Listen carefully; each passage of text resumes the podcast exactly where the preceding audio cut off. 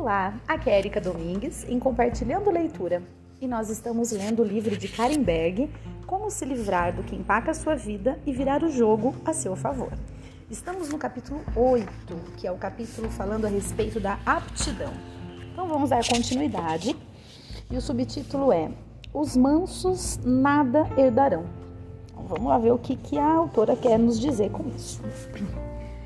Vejo muitas pessoas cederem o seu poder a outra pessoa no comando, de muitas maneiras diferentes. Quando se trata de aptidão, às vezes nos tornamos complacentes em nossa vida. Cansamos de desenvolver e expandir nossas experiências, de aumentar a nossa criatividade. Em vez disso, nós a entregamos a um mentor, professor, coach, chefe ou sócio. Nós desistimos, perdemos o rumo e confiamos em alguém para preencher os espaços em branco. Às vezes a situação é mais insidiosa. Às vezes, pessoas que confiamos que cuidarão de nós entram e assumem em nosso lugar. Isso aconteceu comigo ao longo de minha vida e com muitos de meus colegas, clientes e amigos. Às vezes só precisamos de mentores por determinado tempo e devemos seguir em frente antes que algo desse tipo aconteça. Aqueles heróis que colocamos em pedestais são seres humanos comuns, falíveis e imperfeitos.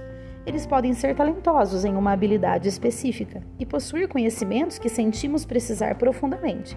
Mas, uma vez tendo aprendido essa habilidade, precisamos cortar o cordão umbilical. Não atirá-los para fora de nossas vidas, mas seguir em frente. Um bom mentor também sabe disso. Um bom líder não deixa você quebrar as pernas para então precisar se apoiar nele para caminhar. Ele deve ensiná-lo a fortalecer as suas pernas, a usá-las de forma que você nunca imaginou ser possível e deixá-lo seguir o próprio caminho. Olha que lindo isso, gente. É, nossa, vou até ler de novo. Que um bom mentor, né, um bom líder, ele não deixa que você quebre as pernas para que daí você precise deles, né, para se apoiar neles para caminhar. Não ele, ele ensina você a fortalecer as suas pernas e a usá-las de modo que você nunca imaginou ser possível, para que você possa seguir o seu próprio caminho. Maravilhoso. Continuando. Quando você não segue em frente, quando você não continua a sua busca para aprender coisas novas e crescer, você para de avançar, fica complacente ou se acomoda em um emprego, setor de atividade ou habilidade que há muito tempo já devia ter superado pior cenário é você começar a forçar ou reduzir a sua habilidade para satisfazer a necessidade de seu emprego atual. Já testemunhei centenas de vítimas desse tipo de autossabotagem. Pessoas cheias de medo de mudar de atividade, mas desgastadas ou ineficazes em sua profissão atual. Em algum momento, todos nós precisamos avaliar a realidade. Nós já sabemos tanto quanto o nosso professor? Chegou a hora de seguir em frente?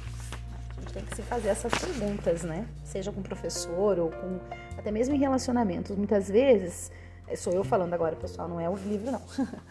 É, eu acho que muitas vezes a gente, por uma fragilidade ou por de repente não se achar tão capaz em determinada coisa, a gente meio que coloca a responsabilidade ou se apoia demais no, no companheiro, né? até mesmo falando de relacionamento e acaba ficando extremamente acomodado, né? Será que não é hora da gente então se fortalecer e ter as nossas próprias, as nossas próprias, ser o protagonista mesmo daquilo que a gente faz, não permitir, né, que a nossa vida, a nossa felicidade, enfim, esteja nas mãos de outras pessoas, né? Por mais que nós a amamos, né? Mas a gente tem que se amar primeiro. A gente tem que fazer o que é melhor pra gente primeiro, para que a gente possa fazer o melhor para os outros, né? Muito bem. Olha, reflexões, grandes reflexões. Continuando agora no livro, é, no subtítulo Por que não? E aí quem vai, né, as palavras desse Por que não é do Fong Vu, que é sócio do Instituto Consumer Driving Six Sigma Management.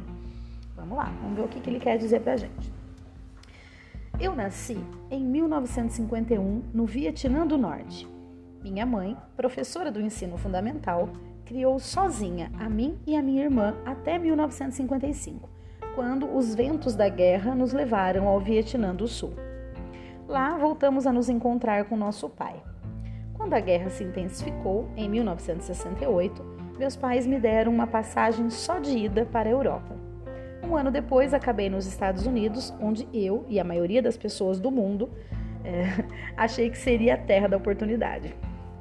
Minha vida na América começou na Califórnia. Trabalhei como ajudante de garçom enquanto fazia faculdade. A vida era muito melhor do que no Vietnã. Lá você poderia ser morto. A parte mais difícil foi aprender a dominar o inglês. Percebi que enquanto não dominasse a língua, não teria sucesso. Graduei-me em 1974 como engenheiro elétrico. Em meu último ano na faculdade, fui representante dos alunos. O meu inglês tinha melhorado muito. Casei-me com minha namorada da faculdade. Ainda estamos casados. E trabalhei em São Francisco. Em abril de 1975, o Vietnã do Sul caiu diante do norte comunista. Voltei para Saigon, hoje cidade de Ho Chi Minh, para tirar minha família da cidade devastada pela guerra. Escapamos em um dos últimos helicópteros que partiram da embaixada dos Estados Unidos em Saigon. Fiquei emocionado com a bravura e a abnegação dos homens e mulheres das Forças Armadas dos Estados Unidos, que salvaram e cuidaram dos refugiados, e decidi entrar para a reserva dos fuzileiros navais dos Estados Unidos no meu retorno de Saigon. Posteriormente, servi por 12 anos e dei baixa como major. Após o meu treinamento como oficial da Marinha, trabalhei na Ford Motor Company em Dearborn, no Michigan, e fui sendo promovido até liderar vários programas importantes de automóveis e caminhões, tornando-me diretor de qualidade da Ford Global Truck Operations e em seguida diretor de implantação global do Seis Sigma na Ford. Aposentei-me da Ford em 2003 e abri meu próprio negócio de consultoria, atendendo grandes corporações. Depois de todos esses anos, sou grato por ter vindo para os Estados Unidos, onde acredito que ainda seja possível alcançar o objetivo se você estiver disposto a planejar e se preparar para isso. Minha vida tem sido guiada por alguns sábios conselhos dados a mim por pessoas muito gentis. Eu ainda os sigo. Eu ainda os sigo, né? As tais pessoas que deram grandes eh, sábios conselhos para ele. Meu conselho é estabelecer uma meta e se manter firme nela. Olhe para frente, aprenda com os erros e então siga adiante. Se não investir, não terá retorno. Sempre olhe para o copo como estando meio cheio, para ter energia para prosseguir, independentemente de como as coisas possam parecer difíceis. Compartilhe e comemore cada pequena vitória. Uau, que história bonita, né, gente? Muito legal. Então, continuando agora com as palavras da autora, no subtítulo Aprendizagem no Trabalho. Eu me lembro de um de meus gerentes no início de minha carreira como alguém que não se envolvia. Eu me lembro de um de meus gerentes no início de minha carreira como alguém que não se envolvia, mas que ao mesmo tempo exigia excelência. Para uma recém-contratada, isso é sabotagem à espreita. Que fiz foi procurar pessoas na organização que pareciam ter uma competência específica e fazer perguntas a elas. Você ficaria surpreso ao saber como as pessoas estão dispostas a compartilhar informações, especialmente quando se sentem ameaçadas. Por exemplo, competindo com você por promoção ou aumento de salário. Uma de, uma de minhas. Eu ler de novo, gente, que eu fiquei perdida, que eu não entendi o que ela quis. Eu vou voltar, tá? Não sei vocês, mas eu vou voltar. Eu me lembro de um de meus gerentes no início de minha carreira como alguém que não se envolvia, mas que ao mesmo tempo exigia excelência. Bom, então o gerente que ela teve, ele não era de se envolver, mas ele exigia excelência das pessoas. Ok. Para uma recém-contratada, no caso ela, isso é sabotagem à espreita. Ou seja, né, tá, fica, fica aí, toma cuidado, porque vem vindo sabotagem aí. O que fiz foi procurar pessoas na organização que pareciam ter uma competência específica e fazer perguntas a elas. Você ficaria surpreso ao saber como as pessoas estão dispostas a compartilhar informações, especialmente quando se sentem ameaçadas. Por exemplo, competindo com você por promoção ou aumento de salário. Tá, vamos continuar. Uma de minhas clientes de maior sucesso alimenta há muito tempo uma rede de pessoas em quem confia para preencher suas lacunas de conhecimento. Ela não tem medo de trocar ideias com outras pessoas fortes, pois sabe muito bem que isso ajuda a minimizar suas fraquezas. Olha que legal, é verdade, né? Quando a gente tem confiança e consegue é, trabalhar em, no coletivo, né? Trabalhar em equipe, é, você é, tiver pessoas fortes ao seu lado, você consegue minimizar as suas próprias fraquezas, né? Um ajuda o outro. Muito bem, continuando. Tendemos a nos associar com pessoas como nós, mas isso nem sempre é do nosso melhor interesse. Não estou dizendo para não se associar a pessoas que são como você, e sim para não ter medo de se associar a pessoas que não são. Estas são as pessoas que preencheriam as suas lacunas, que não iriam apenas dizer o que você quer ouvir. Uau! Sensacional. Eu vou ler só mais um pedacinho, que eu acho que tem a ver com o que a gente está lendo aqui, que é o subtítulo Resolva Isso. A realidade é que os gestores também são seres humanos. Alguns podem ser melhores em seu papel de formar e fomentar talentos e ajudá-los a crescer. Outros podem se sentir menos seguros em deixar que os membros de sua equipe fiquem muito fortes e muito inteligentes.